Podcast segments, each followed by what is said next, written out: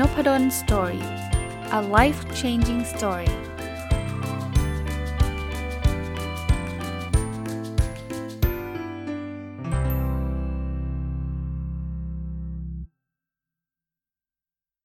สวัสดีครับ ยินดีต้อนรับเข้าสู่นพดล Story Podcast นะครับ แล้วก็วันอาทิตย์นะ ก็ยินดีต้อนรับเข้าสู่รายการ My Books นะครับ ซึ่งก็เป็นรายการที่ผมเอาหนังสือ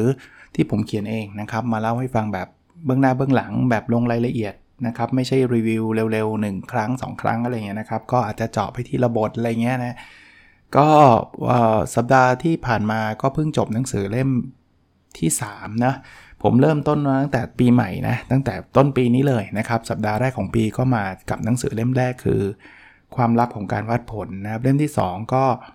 คือจิ๊กซอตัวสุดท้ายของความสำเร็จ แล้วก็เล่มที่ 3 คือแค่คิดก็ผิดแล้วนะครับคราวนี้มาถึงเล่มที่ 4 คือต้องเรียนแบบนี้นะ ผมไม่ได้เรียงตามลำดับหนังสือที่ผมเขียน ว่าเล่มไหนเขียนก่อนมาพูดก่อนนะ ผมเห็นตีมมันมันไปด้วยกันได้ก็เลยพูดต่อกันนะครับ เล่มนี้เป็นธีมที่ต่อจากเล่มที่ 2 ที่ไอ้โทษทีเล่มล่าสุดเล่มที่ 3 แค่คิดก็ผิดแล้วนะครับ คือเป็นเรื่องของความลำเอียงในการตัดสินใจในการลงทุนในตลาดหุ้นนะจะเรียกว่าเป็นภาค 2 ก็ได้ แต่ชื่อมันเป็นอีกชื่อหนึ่งนะครับ ชื่อหนังสือเล่มนี้ชื่อว่าเล่นหุ้นอย่างไรไม่ให้ลำเอียงนะครับ ก็เป็นแนวคิดเหมือนกันนะครับ เพียงแต่ว่าเนื้อหาจะแตกต่าง เพราะว่าความละเอียดในการตัดสินใจในชีวิตประจำวันเนี่ยมันมีค่อนข้างเยอะนะมันมีค่อนข้างเยอะผมผมเรียนไว้ตั้งแต่ตอนเล่มที่ 3 เล่มก่อนหน้านี้แล้วนะครับ ว่าผมไม่ได้เป็นผู้เชี่ยวชาญทางด้าน behavioral economics หรือ behavioral finance นะครับ หรือจะเรียกเป็นภาษาไทยว่าการเงินเชิงพฤติกรรม หรือเศรษฐศาสตร์เชิงพฤติกรรมนะครับ ไม่ได้เป็นผู้เชี่ยวชาญทางด้านนั้นนะ แต่ทำไมถึงเขียนหนังสือประมาณนี้ต้องเรียกว่า ผมมีความสนใจก็แล้วกันนะผมก็ศึกษาเรื่องที่เกี่ยวข้องกับความลำเอียงในการตัดสินใจ จะเรียกว่าในชีวิตประจำวันดีกว่านะว่าคนเรามีความลำเอียงยังไง หาหนังสือมาอ่าน ศึกษางานวิจัยอ่านเปเปอร์อ่านอะไรเงี้ยนะครับคราวนี้มาถึงจุดหนึ่งเนี่ยผมก็พยายามจะโยงว่าเออผมเป็นคนชอบลงทุนในตลาดหุ้นนะแล้วผมก็เห็นหลาย ๆ ข้อเนี่ยมันตรงกับผมอะ ว่าผมเคยมีความรู้สึกแบบนี้เออเราตัดสินใจแบบไม่มีเหตุผลเลยเนาะหรือเราโดนหลอกแบบนั้นแบบนี้ คือไม่มีใครตั้งใจมาหลอกเราหรอกบางทีเราหลอกตัวเราเองเนี่ยเราอ่านบทความแล้วเราก็เข้าข้างตัวเองนู่นนี่นั่นอะไรเงี้ยเราไม่กล้าขายหุ้น เพราะว่าเรากลัวที่มันจะขาดทุน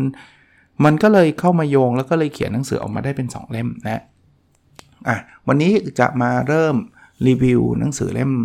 นี้กันเป็นตอนที่ 1 นะครับ เล่นหุ้นอย่างไรไม่ให้ลำเอียงนะครับ คอนเซปต์ผมเล่าให้ฟังแล้วว่าที่มาที่ไปประมาณนี้นะแล้วก็ทำไมถึงเขียนต่อจากเล่มก่อนหน้านั้น ก็ต้องบอกว่าเล่มก่อนหน้านั้นเนี่ยเป็นเล่มที่โอ้มีหลายคนให้ feedback มาค่อนข้างดีว่าอาจารย์เขียนแล้วชอบ ไม่ค่อยมีคนเขียนประมาณนี้อะไรอย่างเงี้ยนะฮะก็เลยเขียนต่อนะครับ เขียนต่อแต่ไม่ซ้ำนะครับ วันนี้เราเราเริ่มต้นจากความลำเอียงอันแรกก่อนแล้วกันนะครับ ใช้ชื่อภาษาอังกฤษว่า mere exposure effect นะครับอะคอนเซปต์คล้ายๆเดิมนะ ผมจะยกตัวอย่างงานวิจงงานวิจัย แล้วก็เล่าเรื่องเปรียบเทียบให้ฟังนะครับตั้งแต่ยุคปี 1960 และโรเบิร์ตซาจองนะครับเป็นนักจิตวิทยาสังคมของคนอเมริกันนะเป็นคนอเมริกันเชื้อสายโปแลนด์เนี่ยจริงๆเป็นอาจารย์นะครับที่ University of Michigan เนี่ยคือเขาทำการศึกษาปรากฏการณ์ที่เรียกว่า mere exposure effect สรุปง่ายๆแบบนี้ว่าเขาบอกว่าอะไรที่เราเห็นบ่อยๆเนี่ย exposure คือการที่ได้ได้พบได้เห็นบ่อยๆเนี่ยมันมีโอกาสที่จะทำให้เราหลงรัก สิ่งนั้นโดยเราไม่รู้ตัว จึงไม่แปลกครับที่วงการโฆษณาเนี่ยเขาถึงไม่โฆษณาทีเดียวเราเลิกไงเขาย้ำย้ำย้ำย้ำย้ำย้ำเพราะว่าสิ่งหนึ่งที่มันจะส่งผลก็คือเราเห็นอะไรบ่อยๆ เรามักจะชอบ เรามักจะรักเนาะหรือใครก็ตามที่เคย จีบสาวนะครับ เคยอ่านหนังสือประมาณนี้เนาะเขาก็บอกว่าไปหาเขาบ่อยๆนะครับ ใหม่ๆเขาจะแบบโอ๊ยลำคาญจังเลยเบื่อจังเลยแต่มาถึงจุดหนึ่งเนี่ยพอเราไปบ่อยๆเนี่ยบางทีพอเราไม่ไปนี่เริ่มชะเง้อหานะว่าเอ๊ะทำไมวันนี้คนนี้มันไม่มาวะนะอันนั้นคือลักษณะของ mere exposure effect ประเด็นแล้วแล้วมันเกี่ยวอะไรกับการลงทุน สิ่งหนึ่งที่เราอาจจะเกิดความชอบบริษัทโดยที่ไม่รู้ตัว แล้วไม่มีเหตุผลก็คือเราอาจจะเห็นบริษัทนั้นบ่อยๆ ก็ได้อะผมยกตัวอย่างนะ ไม่ได้ไม่ได้แปลว่าจะชี้ชวนให้ซื้อหรือไม่ซื้อนะไม่เกี่ยวนะ อย่างเซเว่นอีเลฟเว่นเนี่ยทำไมถึงผมยกตัวอย่าง7 e เ e ่ e อเพราะว่า7 e เ e ่ e อเป็นอะไรที่เราเห็นบ่อยไงนะนั้นเราเห็นแล้วเห็นอีกเห็นแล้วเห็นอีกเนี่ยเราอาจจะหลงรัก7 e เ e ่ e อโดยที่เราไม่รู้ตัวนะ เพราะว่าเราเห็นบ่อยอะ่ะแค่เห็นบ่อยเอง แล้วเราก็รู้สึกว่าหุ้นนั้นดี ซึ่งดีไม่ดีเนี่ยเราต้องไปศึกษาถูกปะ ว่างบการเงินเป็นยังไงเขาเมีการใช้เงินลงทุนที่ที่สมเหตุสมผลไหมมีโอกาสขยายตัวมีอะไรอีกเยอะเลยที่เราต้องศึกษาว่าเซเว่นในเลเว่นเนี่ยดีไม่ดีถูกปะแต่บางทีเนี่ยไอ้ไอ้ไบแอสที่เราเห็นบ่อยๆเนี่ยมันอาจจะกระตุ้นทำให้เรารู้สึกว่า เออหุ้นตัวนี้มันดี หรืออีกสักตัวอย่างหนึ่งเนาะที่ผมนึกได้ตอนนี้ เช่น เราอาจจะเดินทางโดย BTS ทุกวัน เราก็เห็น BTS ทุกวัน ก็มีโอกาสอีกที่เราอาจจะหลงรัก เพราะว่าเราเห็นมันบ่อยๆนี่แหละนะครับ เพราะฉะนั้นก็บางทีอย่างที่ผมบอกไม่มีเหตุผลอะจริงๆ เห็นบ่อยไม่ได้แปลว่าดีนะ มันอาจจะไม่ดีก็ได้นะ หุ้นทุกอย่างดีหมดเลยบริการดีหมด แต่ว่าหุ้นมันอาจจะราคาแพงเกินไป ถ้าเกิดเราจะลงทุนน่ยยกตัวอย่างนะครับอ่ามาดู bias อันที่ 2เขาเรียกว่า money illusion money แปลว่าเงินใช่ไหม illusion เนี่ยมันแปลว่าภาพลวงตานะครับ อันนี้ย้อนไปตั้งแต่ปี 1928 นะครับ 1928 นะครับ Irving Fisher ซึ่งเป็นนักเศรษฐศาสตร์ชาวอเมริกันเนี่ย เขียนหนังสือชื่อนี้เลย The Money Illusion นะครับเขาบอกว่า คนเราเนี่ยมีภาพลงตาเกี่ยวกับเงิน เพราะว่ามีความรู้สึกว่าเงินที่เรามีมันมีมูลค่าเท่ากับสิ่งที่เขียนไว้ในหน้าธนบัตรเราหยิบแบงค์พันมาเนี่ยเรารู้สึกว่าถามว่าแบงค์พันนี้มีมูลค่าเท่าไหร่ คนก็จะบอกก็พันบาทไงแต่เขาบอกว่าไอ้สิ่งที่เขียนไว้บนหน้าธนบัตรเนี่ย กับสิ่งที่ที่เป็นมูลค่าที่แท้จริงเนี่ยมันไม่มันมันไม่เท่ากันนะบางคนบอกอ๋อแบงค์ปลอมเหรอไม่ใช่ครับ จริงๆมูลค่าเนี่ยมันควรจะถูกวัดจากความสามารถในการซื้อสินค้าหรือบริการมากกว่านะครับไม่ใช่แบงค์ปลอมนะไม่ใช่ว่าเงิน 1,000 จริง ๆ มันเป็นแบงค์ปลอมไม่ใช่นะครับเขาบอกว่าอะสมมตินะถ้าตาเงินเฟอ้อตอนนี้มันเท่ากับ 0%สมมตินะครับคือของไม่แพงขึ้นเลย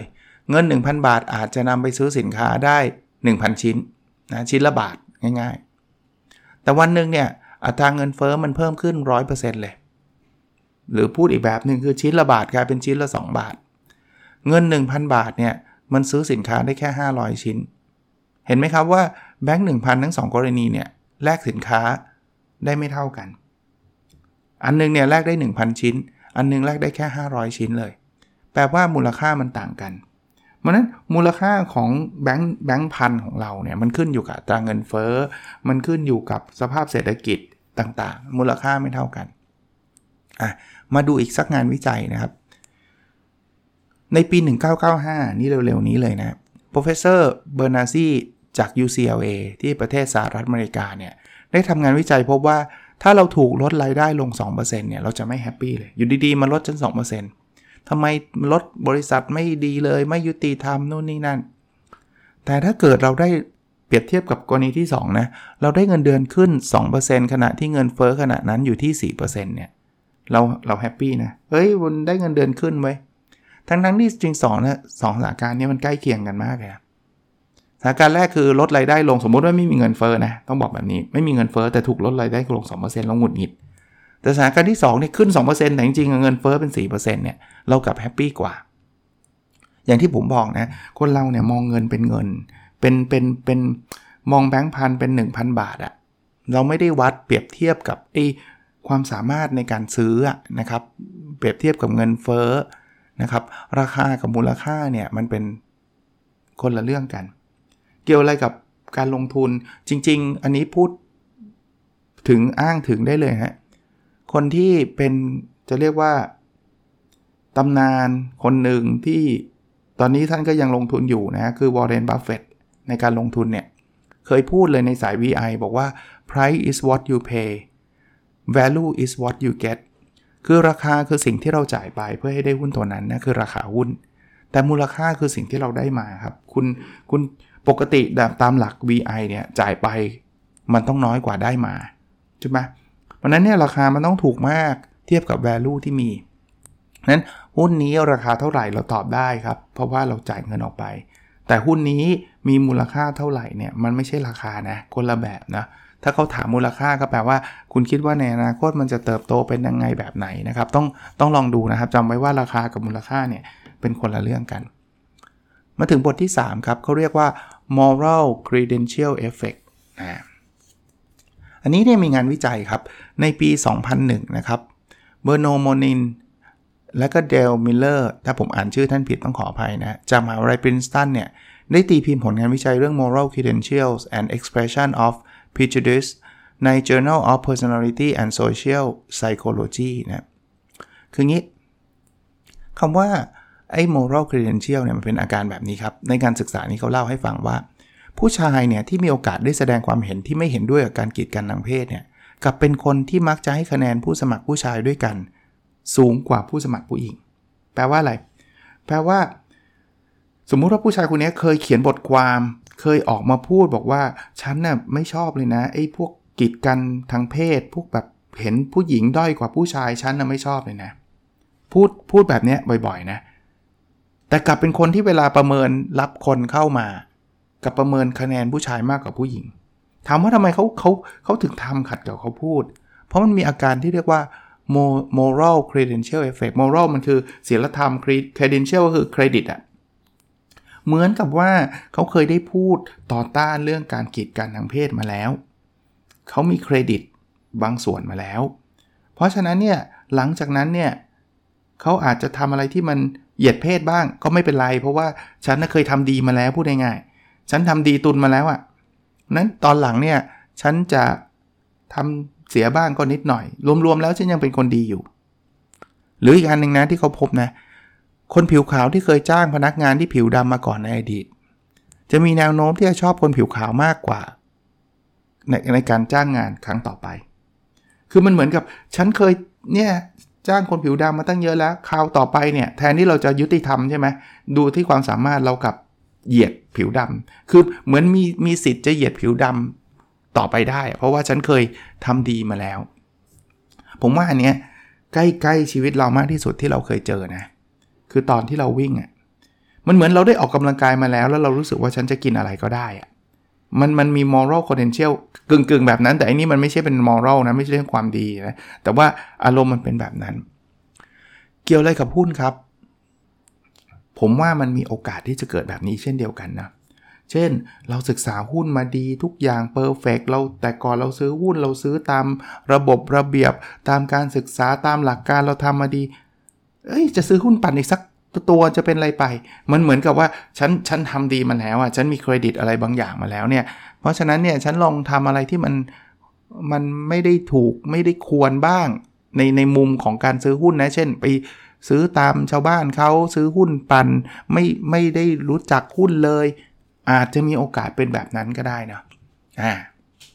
มาถึงอันถัดไปครับก็เรียกว่า negativity effect negativity คือ negative นั่นแหละแปลว่าเชิงลบ effect แปลว่าก็เอฟเฟกอะผลลัพธ์ผลผลกระทบนะผลกระทบนะคืออันนี้อธิบายง่าย ๆ แบบนี้ครับ ถ้าคนที่เจอ negative negativity effect เนี่ย คือเรามักจะให้น้ำหนักด้านลบมากกว่าด้านบวกเสมอ เพราะนั้นเนี่ยเราจะเราจะมีแนวโน้มแบบนี้สมมุติว่าเราวิเคราะห์หุ้นนะครับ เช่นสมมติเอางี้ เราเคยไปใช้บริการบริษัทหนึ่งแล้วเราไม่ประทับใจเราก็รู้สึกแย่กับบริษัทนั้นนะคราวนี้เราเราก็สมมุติว่าเราต้องวิเคราะห์หุ้น จะซื้อไม่ซื้อหุ้นบริษัทนั้นเนี่ยจริงๆ บริษัททุกบริษัทมันมีทั้งบวกทั้งลบอะแต่เราจะมีแนวโน้มแล้วเราเรามี negativity effect เล่นงานอยู่แล้ว เพราะนั้นเราเก็บบริษัทนี้เนี่ย เพราะนั้นอะไรที่มันเป็นลบเนี่ยเช่น สมมุติว่าดูดูว่านี่มันเยอะ เราจะให้น้ำหนักเยอะมากเลยนี่นี่เยอะนี่เสี่ยงมากเลยนะแต่พอเรื่องบอกว่ากำไรมันสูงเนี่ยเราจะรู้สึกว่ามันเป็นจากสภาพแวดล้อมอันนี้มันโชคดีเนี่ยคือคือพูดง่ายๆว่าให้น้ำหนักด้านลบแล้วก็บอกว่าไอ้สิ่งที่เป็นลบเนี่ยมาจากบริษัท เช่นนี่เยอะเนี่ยหูผู้บริหารมันแย่นะเนี่ยไปกู้นี่ดูไม่ดูเลย มีความเสี่ยงสูงมาก ทีมไม่ดีเลยนู่นนี่นั่นนะแต่พอบอกว่ากำไรดีเนี่ยบอกเศรษฐกิจกลายเป็นสิ่งแวดล้อมไปไปสร้างงานนะ นะครับกลายเป็นพูดง่ายๆว่าอะไรที่มันผิดเนี่ยนะเป็นเป็นเรื่องบริษัทเลย อะไรที่มันดีเนี่ยมันเป็นเรื่องฟลุกเป็นเรื่องสภาพแวดล้อม อันนี้เป็นอาการของ negativity effect ซึ่งบางทีมันก็เกิดจากความความไม่ชอบความหงุดหงิดส่วนตัวของเรานะอะมาที่ 5 อันนี้คล้ายคลึงกันเนาะ negativity bias อ่าต่างกันตรงไหนนะครับ คือเวลาเราเรามนุษย์เราเนี่ยเป็นคนขี้กลัวอย่างนี้แล้วกันนะครับเป็นคนขี้กลัว นั้นเนี่ยเราสังเกตไหมว่าพอเรากลัวเราเราเราไม่อยากจะสูญเสียเขาเรียกว่า loss aversion ซึ่งมาจากคำนี้ก็ต้องเอาเกิดเอ่ยถึงนะครับ Daniel Kahneman กับ Amos Tversky นะเราจึงสังเกตว่าหุ้นเนี่ยมันมักจะมี panic sell มันไม่ค่อยมี panic buy เคยเห็นไหม panic sell คืออะไร เฮ้ย วันนี้มันข่าวไม่ดีไว้ขายแล้วพอเห็นเราเห็นคนอื่นขายอีกคนก็เทขายทุกคนเทขายเสร็จ มันจะแบบหุ้นตก ร้อยจุด 200 จุดเนี่ย จึงมี circuit breaker ไง ที่บอกว่า เฮ้ยคุณใจเย็นก่อน คุณต้องคิดก่อน แต่เราไม่เคยเห็นแบบนี้ใช่ไหมว่าโอ้ยวันนี้แบบอารมณ์ดีไว้ซื้อหุ้นเป็น panic buy แล้วมันขึ้นไปสูงจนกระทั่งตลาดหลักทรัพย์บอกเฮ้ยคุณหยุดซื้อเถอะน้อยน้อยกว่า เอาเป็นว่าน้อยกว่า เนี่ยเขาเรียกว่ามนุษย์มันมี negativity bias อยู่นะครับเรามีแนวโน้มจะกลัวข่าวร้ายมากกว่านะฮะก็ก็เป็นบางทีมันก็ เป็นความไม่ไม่มีเหตุผลเราอะนะครับบางทีเราก็ต้องลองดูนะ บางคนเนี่ยจะเป็น VI จะแบบโอ้โหแบบฉันจะลงทุน 20 ปี 10 ปี ศึกษาบริษัทมาดีแล้วพอเจอพานิคเซลเซลไปก่อนชาวบ้านเขาเลยนะครับ ก็ก็ลองลองพิจารณาดูก็แล้วกันนะครับ อันที่ 6เขาเรียกว่า neglect of probability neglect แปลว่าการเพิกเฉย probability คือความน่าจะเป็นนะครับ คือต้องบอกว่าตลาดหุ้นเนี่ยมันมีแต่ความไม่แน่นอนนะ ไม่มีใครรู้ว่ามันจะขึ้นหรือมันจะลงนะครับ คราวนี้เนี่ย คือบางคนเนี่ยก็ก็ตัดสินใจ โดยที่ไม่ได้คำนึงถึงความน่าจะเป็นใด ๆ เลยอะผมผมยกตัวอย่าง เช่น หุ้นปั่นหุ้นซิ่งเนี่ย คือแบบ เฮ้ย เราต้องซื้อแล้วละ่ะเพราะว่าเพื่อนกระซิบมาวงในคำว่าวงในเนี่ยส่วนใหญ่คือวงนอกสุดนะนะกระซิบมา คือซื้อเนี่ย คิดว่ามันจะขึ้นไปหลายเด้งหลายเท่านะ แต่ไม่เคยคิดถึงความน่าจะเป็นเลยว่า มันจะมีโอกาสตกสักเท่าไหร่เพอๆมันอาจจะมากกว่าขึ้นก็ได้ เอางี้ครับ มีงานวิจัยของอาจารย์ศาสตราจารย์นะครับJonathan Baron จาก University of Pennsylvania นะครับเขาบอกว่ามีหลายคนไม่ยอมใส่ seat belt นะ เพราะอะไรรู้ป่ะ เพราะไปคิดว่า เฮ้ย ถ้าเกิดใส่ seat belt แล้วเกิดสมมติรถอุบัติเหตุตกน้ำหรือรถไฟไหม้จะออกไม่ทัน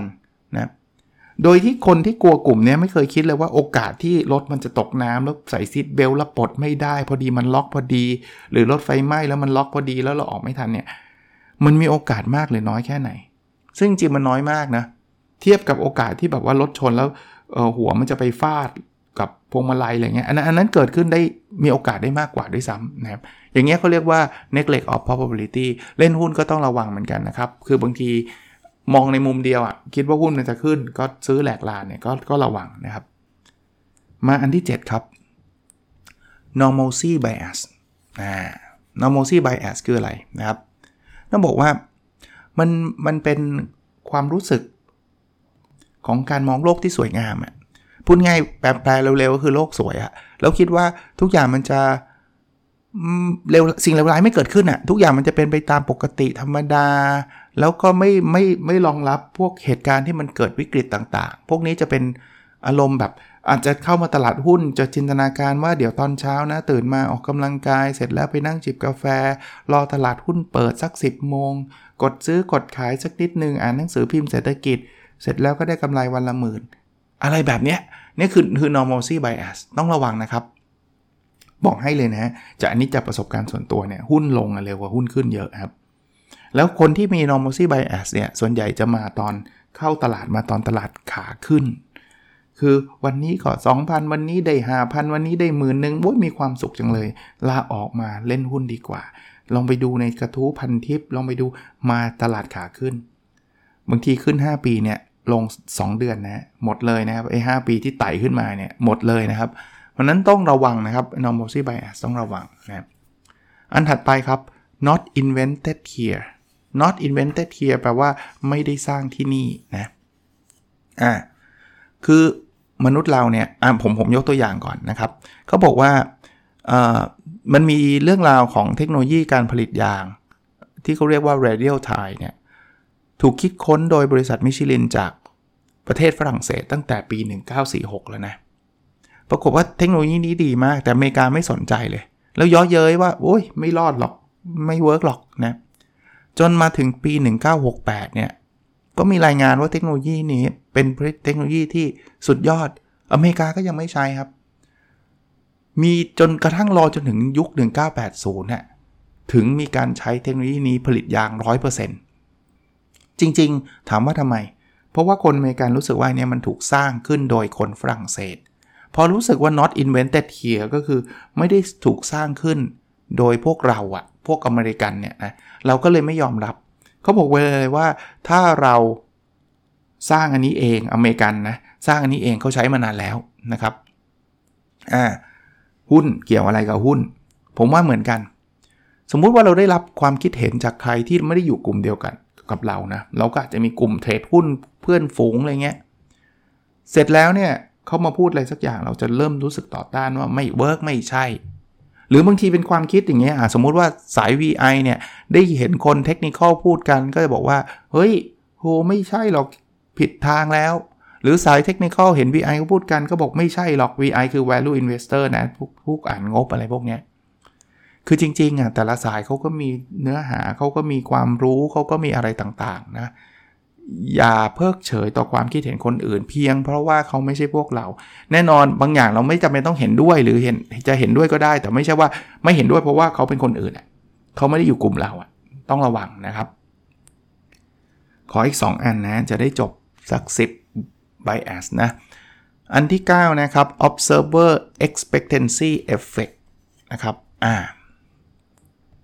คือ observer expectancy แปลตรงตัวก่อนมันคือ ความคาดหวังของคนที่เฝ้ามองอะคนที่สังเกตอะหรือแปลอีกทีก็แปลว่า เราสังเกตอะไรเรามักจะเห็นสิ่งนั้นนะคืองี้คือเวลาเราอะผมผมยกตัวอย่างสายเทคนิคสายอะไรต่างๆเนี่ยนะเราก็มักจะคิดว่าเออมันจะต้องมีคลื่นwave 1 wave 2 wave 3คือมันมีจริง ๆ ผมว่าบางทีมันมีจริงๆแต่บางทีเนี่ยมันเป็นจินตนาการของเราว่านี่ไงมาแล้ว กราฟนี้มาแล้ว pattern นี้มาแล้ว เพราะว่าเราไปมุ่งพิจารณาสังเกต เฉพาะไอ้ตรงนั้นนะซึ่งบางทีมันอาจจะเป็นจริง บางทีมันอาจจะไม่ใช่ก็ได้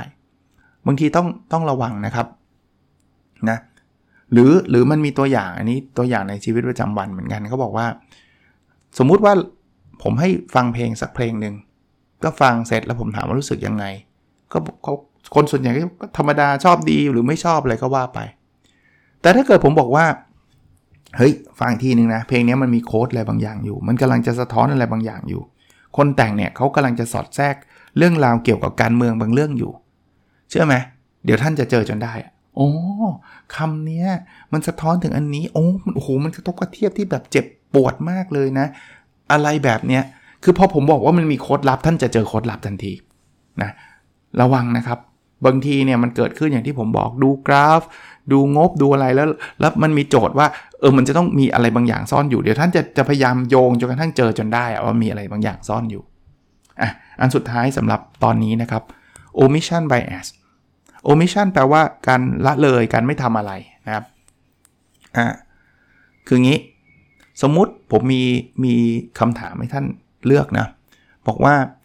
ถ้าท่านกะซื้อหุ้นอสานการที่1นนะ ถ้าท่านกะซื้อหุ้นตัวหนึ่ง แต่สุดท้ายไม่ได้ซื้อ แล้วหุ้นที่มองไว้มันเพิ่มสูงขึ้นอีก แล้วทันให้ท่านเสียกำไรไป 1 0 0 0 0แบาท ภาษาหุ้นก็เรียกตกรถอะจะซื้อแล้วไม่ยอมซื้อ แล้วหุ้นมันก็เลยขึ้นไป บอกลูกนี้ฉันซื้อดีกว่า อดได้เงิน 1 0 0 0 0แบาทเลย กับสถานการณ์ที่2นะ มีหุ้นอยู่ขายไปแล้ว แต่หุ้นมันขึ้นไปอีกทำให้ท่าน สมมุติว่าท่านมีหุ้นอยู่เนี่ยแต่ไปขายนะราคาหุ้นมาอีกถ้าท่านขายหลังจากนี้ไปนิดนึงเนี่ยฉันจะได้เงินเพิ่มอีก1 0 0 0 0แสนบาท คือขายหมูอะขายแล้วมันขึ้นนะอันไหนเจ็บกว่ากันนะครับ คนที่บอกว่าขายหมูเจ็บกว่าตกรถขายหมูคือขายไปไม่ไม่ไม่น่าขายเลยว้ยขายไปแล้วขึ้นเนี่ยนะท่านมีแนวโน้มที่จะมีอาการที่เรียกว่า omission bias คือความรู้สึกว่าการไม่ทำอะไรเลยดีกว่า การที่ทำแล้วเกิดผลเสีย อย่างเคสแรกไม่ทำอะไรเลยไงอยู่เฉยๆไม่ซื้อไงถึงแม้ว่ามันจะขึ้นไปช่างมันเถอะปล่อยมันเถอะขึ้นไปฉันไม่ซื้ออยู่แล้วนะเจ็บเจ็บปวดน้อยกว่าการที่ take action อย่างอันที่ 2 มีหุ้นอยู่ดีๆ ดันดัน take action ในการขายแล้วแล้วเสียใจเลยนะครับเนาะคือตามหลักจิตวิทยาเนี่ยเราจะรู้สึกผิดน้อยหากเราไม่ทำอะไร แต่รู้สึกผิดมากหากเราทำเราพลาดนะครับ หรือแม้กระทั่งยุคนี้นะไอ้ยุควัคซีนเนี่ยปัจจุบันเนี่ยเนาะกลัวดิถ้าเกิดไปฉีดแล้วเกิดอะไรขึ้น เกิดผลข้างเคียงโน่นนี่นั่นอะไรเงี้ยไม่ฉีดดีกว่า อันนี้มีเลยจริง ๆ นะครับ ว่าคนคนรรู้สึกแบบนี้เพราะว่า omission bias คืออยู่เฉยๆไม่เป็นไรไงแต่ถ้าเกิดสู้ไปถ้าเกิดไปฉีดแล้วเกิดผลข้างเคียงมาฉันจะเสียใจมากกว่าทั้งๆที่โอกาสที่เกิดผลข้างเคียงอาจจะน้อยมากๆก็ได้นะครับ หรือมีหนังสือชื่อ Scorecasting นะครับ เขียนโดย Tobias Moskowitz นะครับ แล้วก็ Al John w o r t i u m นะครับ เขาบอกว่ากรรมการใน NBA อะบาสเกตบอลนะ NBA เนี่ยเขาจะเป่าฟาวน้อยลงถึง 40%ในช่วงต่อเวลา ถามถามว่าทำไม เพราะเขาไม่อยาก take action ไง ฟาวแล้วเราไม่เป่ายังดีกว่า ไปเป่าแล้วจริงๆเขาไม่ฟาวอะอารมณ์แบบนั้นนะเขารู้สึกว่าถ้าไปเป่าแล้วเขาไม่ฟาวจริง ๆ เนี่ยนะ มันโดนด่าเยอะอะมันเสี่ยงอะโม้ซวยเลยอะไรเงี้ย เกมต่อเวลามันเป็นเกมที่สูสีมากอะใช่ไหมสู้ฟาวแล้วปล่อยผ่านไปเลยดีกว่า อารมณ์จะเป็นแบบนั้น ผมว่าฟุตบอลก็เป็นนะเป่าลูกโทษนี่เดี๋ยวโดนโดนแฟนบอลด่า สู้ไม่เป่าดีกว่า มันคุ้มเครื่องไม่เป่าดีกว่า อารมณ์แบบเนี้ยนะครับ ก็ ระวังนะครับเรื่องเรื่องเรื่องหุ้นเรื่องอะไรต่างๆ ไอ้ที่ขายหมูตกรถอะไรเงี้ยบางทีมันก็ไม่มีเหตุผลมันเป็นแค่แค่ความกลัวของเรานะครับ ก็วันนี้คงประมาณนี้นะครับสำหรับหนังสือเล่มนี้นะครับ ยังมีต่อทุกสัปดาห์นะ ถ้าท่านชอบฟังก็ติดตาม ถ้าท่านอยากอ่าน ผมไม่มีแล้วนะคอปปี้พวกนี้ผมมีแค่1คอปปี้เก็บไว้ส่วนตัว แต่ว่าเข้าใจว่าหนังสือพวกนี้เนี่ยจะมีใน C1 นะครับ หรือถ้าท่านหาไม่ได้ก็เป็น digital format ใน To Read เขียนเลข 2 แล้วก็ READ แล้วก็ใส่ชื่อว่าเล่นหุ้นอย่างไรไม่ให้ลำเอียงก็ท่านก็น่าจะเจอนะครับ โอเคครับ แล้วเราพบกันในวิดีโอถัดไปครับ สวัสดีครับ